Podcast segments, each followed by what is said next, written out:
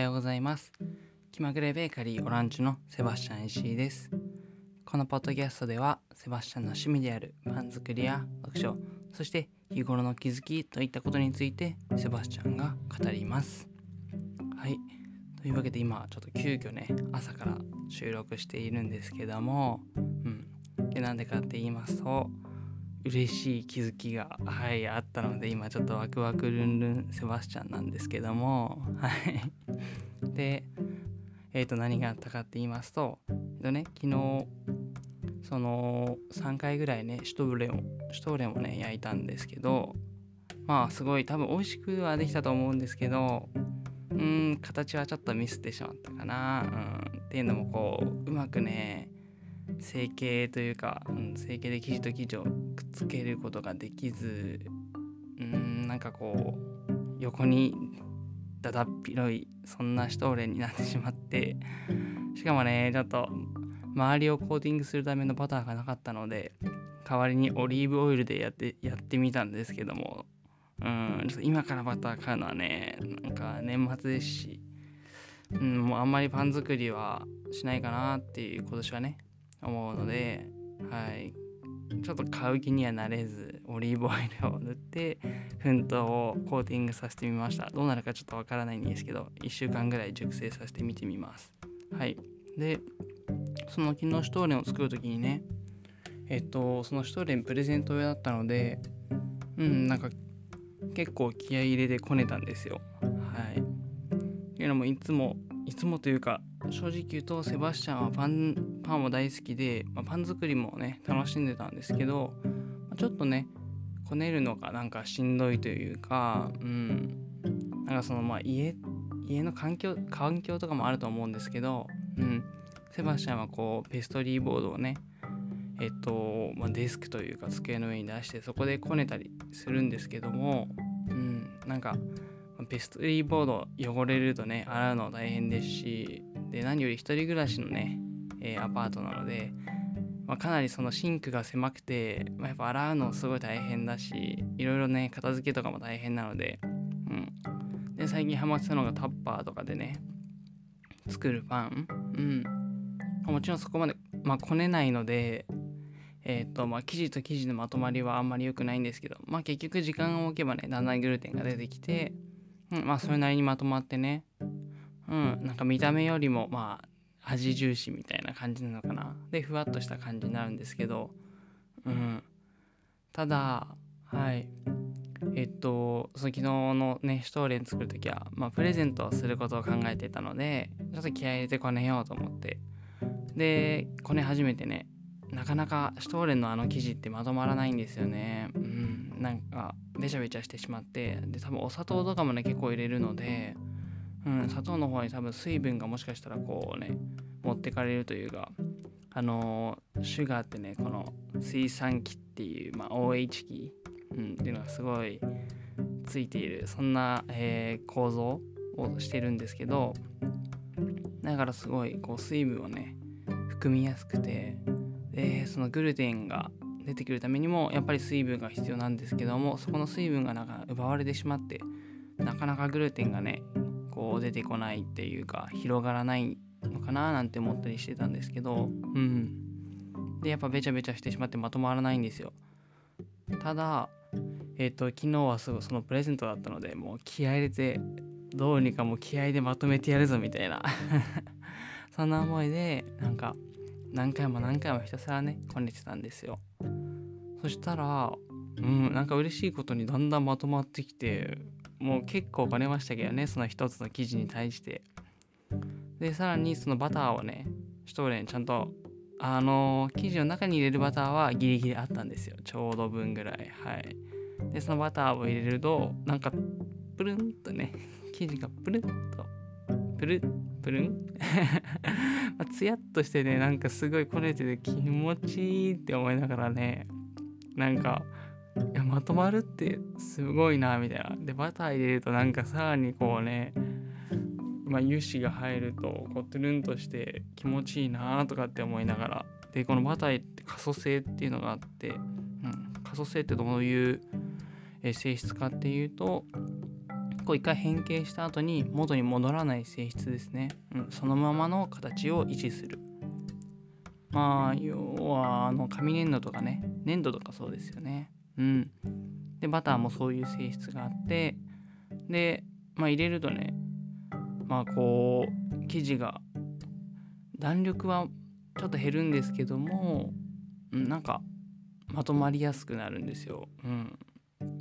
しかもまくっつかなくなりますしねこのペストリーボードとかに。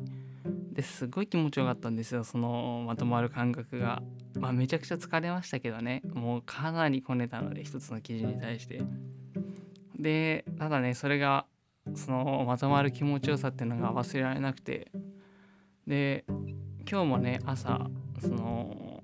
パンを焼こうと思って、まあ、生地を作りこね始めたんですけど、うん、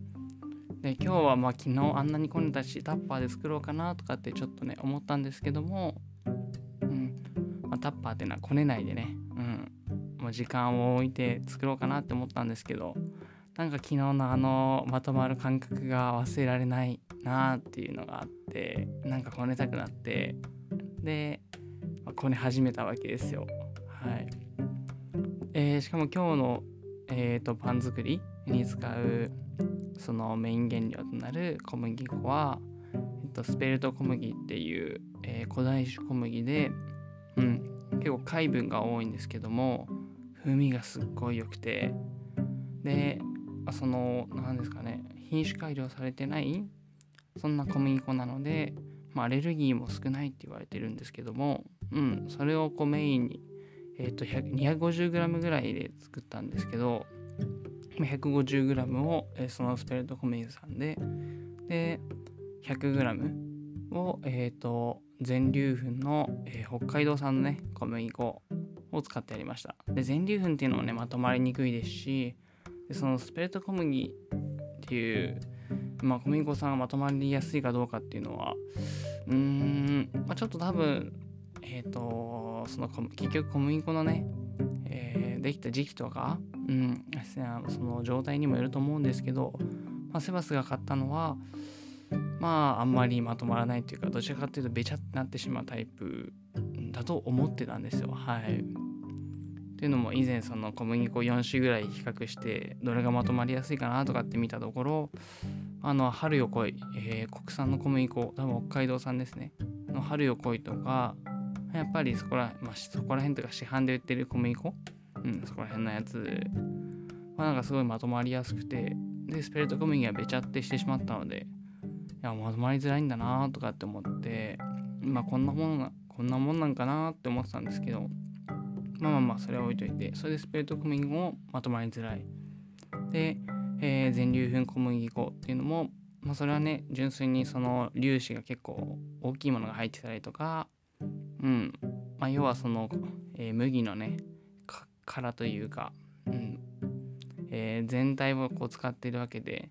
本当の普通の小麦粉ってその麦の中のほんのこの中心の排乳っていう部分だけを使うんですけどもその周りでも含んでるのでやっぱそこはね別にグルテンとかないですし、まあ、要はこうまとまりを阻害する物質みたいな感じになるわけなんですそのこねるっていう観点から言うと。うん、で、まあ、その2つをブレンドしてるので、まあ、今回ももしかしたらそのまと、まあ、もしかしたらというかおそらくまとまらないだろうと。しかも今回ちょっと水多めで作ろうかなっていうところもあってで何パーセントぐらいで作ったのかな。えっ、とまあ、65%ぐらい。もともとまとまらないって分かってて分かりながら、まあ、65%ぐらいですかね、うん、の加水率で、はい、この辺は作ろうと思って思ってて。でこうねちょっとそれは難しいからタッパーで作ろうと思ったんですけどこねないで。でもまあそのねやっぱこねたかったんです今日なんかねすごいこねたくて。はい。自分の中のリトルセバスがね心の中のリトルセバスが「こねるこねる」ってこう言うわけですよ。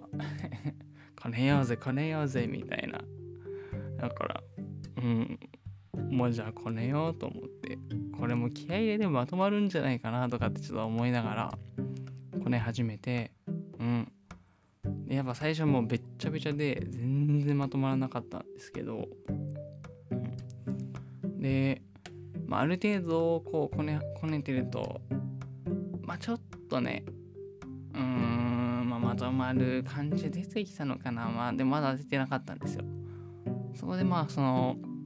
えっ、ー、とテーブルスプーン2杯分ぐらいの、まあ、ちょっとまとまりやすい普通の小麦粉っていうのを足してみたらなんかねいけそう感が出てきてあれこれもしかしていけるんじゃないかみたいななんかそんな気がしてちょっとワクワクしてでそこからまたねひたすらこねてこねてこねてこねまくったわけですよ。この愛情と情熱で。はい。愛情と情熱？愛と情熱かな？はい。そしたらうんなんかすっごいプルンとした生地がね仕上がってでだんだんまとまりまとまるようになってきて最後までこうさすがにこうなんだろうな可塑性っていうか形を保つような丸い形を保つような感じにはならなかったんですけどもそれでもなんかうんこうなんですかね手早くこねると、えー、ペストリーボードにひっつかず、まあ、こううまくまとまって、まあ、こねやすい感じ。何て言うのかな。これはね多分パン作りしてる人にしかわからないと思うんですけど。うんなんかすごいいい感じ。あもうこれはあれだな。そのこねる限界が来たんだなっていうのがなんとなく分かって。でその時の、ねまあ、喜びっていうか気持ちよさ。うん。なんか生地をこねてる時の気持ちよさだんだんまとまってくる感覚って本当に気持ちいいんだなっていうのをねこれ初めて初めてというか昨日今日ですごい学ぶことができたかなって思いますでここまでいくとね、うん、パンに対して愛情がねすごいですね なんか溢れ出ますね。うん。っていうのもなんか、ね、やっぱり適当、適当というかね、こねないで作っったパンは今までまあ美味しかったんですけど、うーん、もうなんか、うん、ただ美味しく食べるためだけみたいな。ね。まあそれでいいとは思うんですけども、いや、まあこう、ちゃんとこねるとね、でまとめると、まあ、ちょっと大変なんですけどもやっぱり愛情はねすごいですねなんか美味しくなってくれっていう愛情も出てきますしなんかこうワクワクする気持ち？うん。そこもねすごいこう感じますね。自分の中の。うん。リトルセバスかな。うん。